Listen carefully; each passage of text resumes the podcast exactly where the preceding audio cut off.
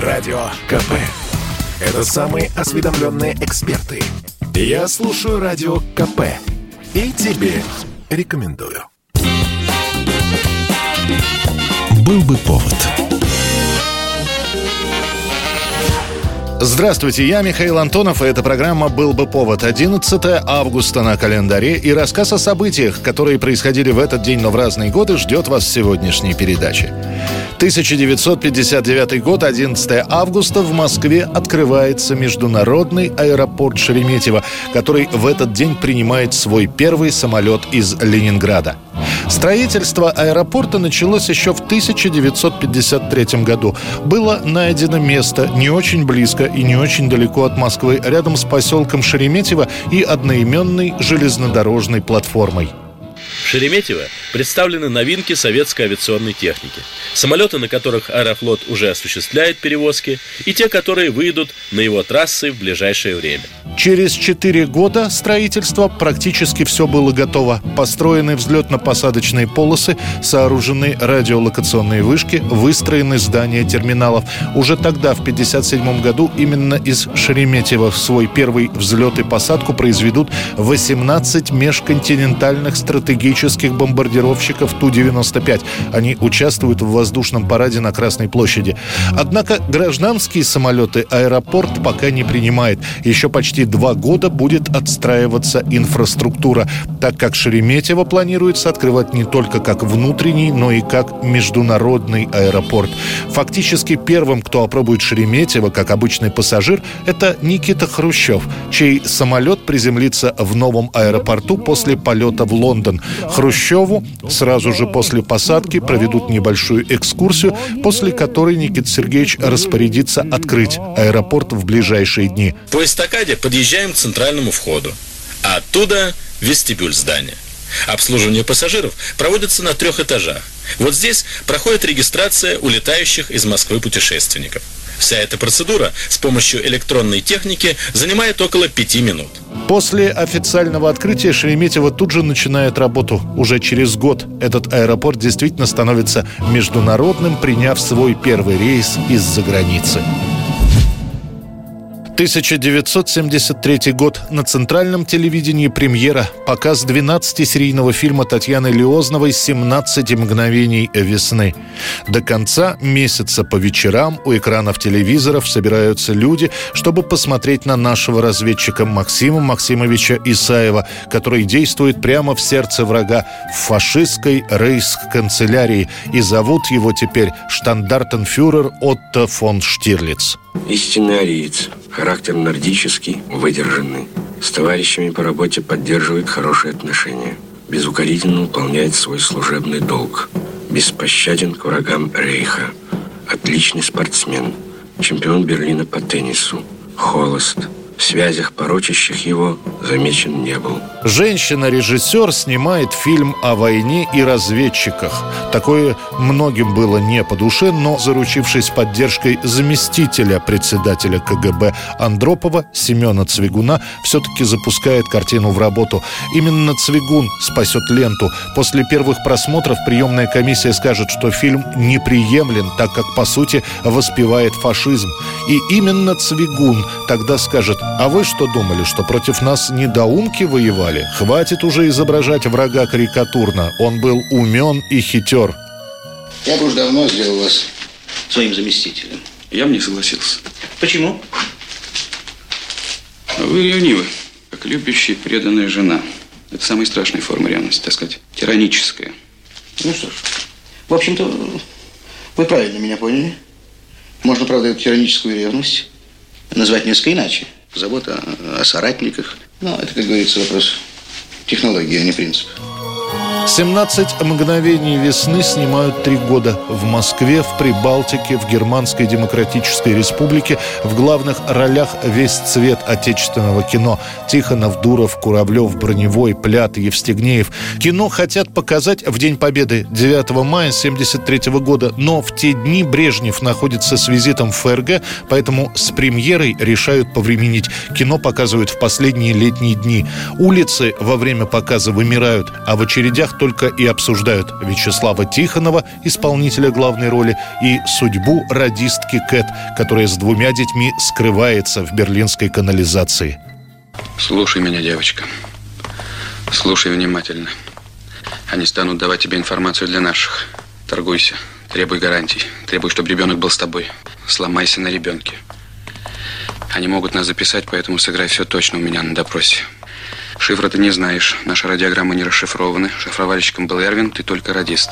Ну и как финал премьеры «17 мгновений весны» к концу года появляются анекдоты про Штирлица, Мюллера и Бормана, которые рассказывают все от пионеров до пенсионеров. 1984 год, 11 августа. Президент США, проверяя свой микрофон перед радиообращением, произносит фразу, которая уходит в эфир. Мои соотечественники, американцы, я рад сообщить вам сегодня, что подписал указ об объявлении России вне закона на вечные времена. Бомбардировка начнется через пять минут.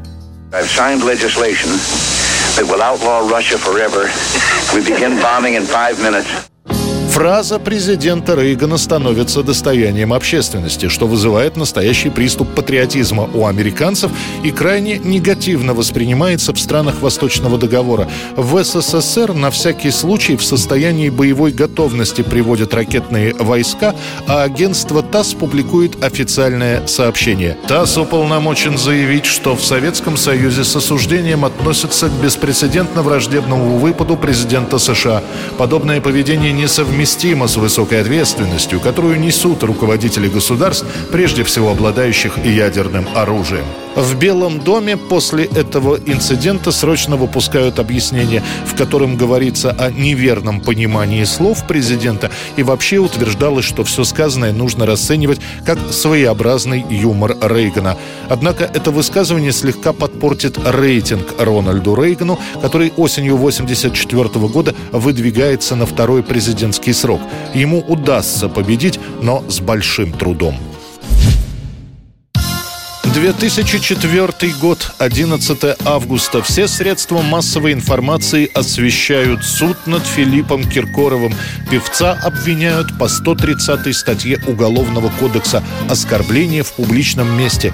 Это продолжение скандала, который произошел тремя месяцами ранее, когда во время конференции Киркорова последнему не понравился вопрос, который задала журналистка Ирина Араян. Она назвала Киркорова королем ремейков. А вы отсюда уйдете. Все, взяла и ушла отсюда. Встали и ушли. Да, я считаю нормально. Встала и ушла отсюда.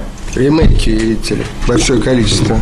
На пресс-конференции к звездам надо приходить подготовленными, а не так, как вы. Вчера у подворотни, а сегодня здесь, на втором ряду.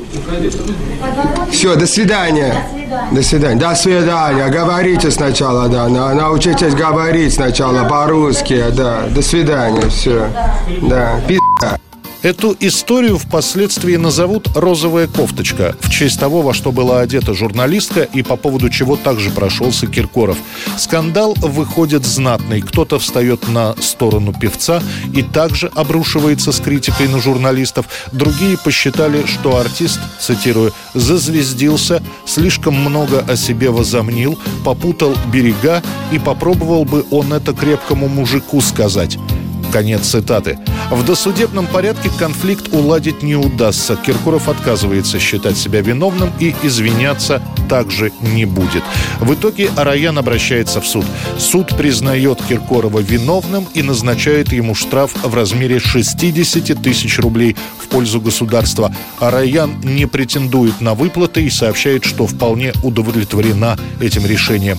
После этого скандала Филипп в конце августа объявляет об уходе со сцены и сворачивании гастрольной деятельности. Но уже через несколько месяцев на одном из концертов Киркоров публично извинится перед Раян, а вскоре выпустит новое шоу под названием «Король ремейков». 1998 год, 11 августа. Если Битлз до нашей страны так и не доехали, то спустя почти 30 лет после своего создания в Россию в первый раз приезжает группа Rolling Stones. Билеты на Джаггера начинают продавать еще весной. Начинают и тут же заканчивают, потому что в кассах их разбирают в течение часа. В Лужники начинают пускать в 4 часа дня в день концерта. Сам концерт начинается в 7, что, впрочем, настоящих фанатов не пугает. Чтобы не испортить праздник остальным, сотрудники сначала пытались успокоить словами не в меру разошедшихся зрителей. И только в случае, если действия последних начинали представлять угрозу для окружающих, выводили их за пределы арены и передавали в руки милиции. В числе пришедших посмотреть на живых роллингов были замечены несколько депутатов Госдумы, Алла Пугачева и еще с десяток звезд отечественной эстрады. На разогреве у роллингов выступает группа «Сплин», которую некоторые зрители пытаются прогнать со сцены, бросая в них предметы. Сами роллинги появляются после небольшой задержки и отыгрывают два часа. Причем вторую часть концерта зрителям приходится смотреть и слушать под проливным дождем.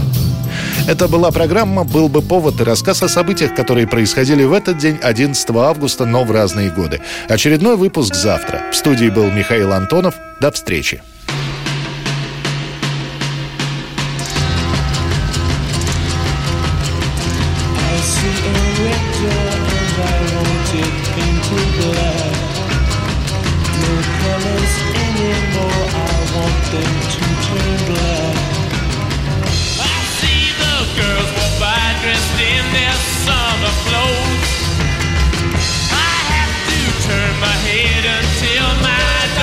goes. I see a line of cars and they are painted black. With flowers and my love both never to come back. Был бы повод.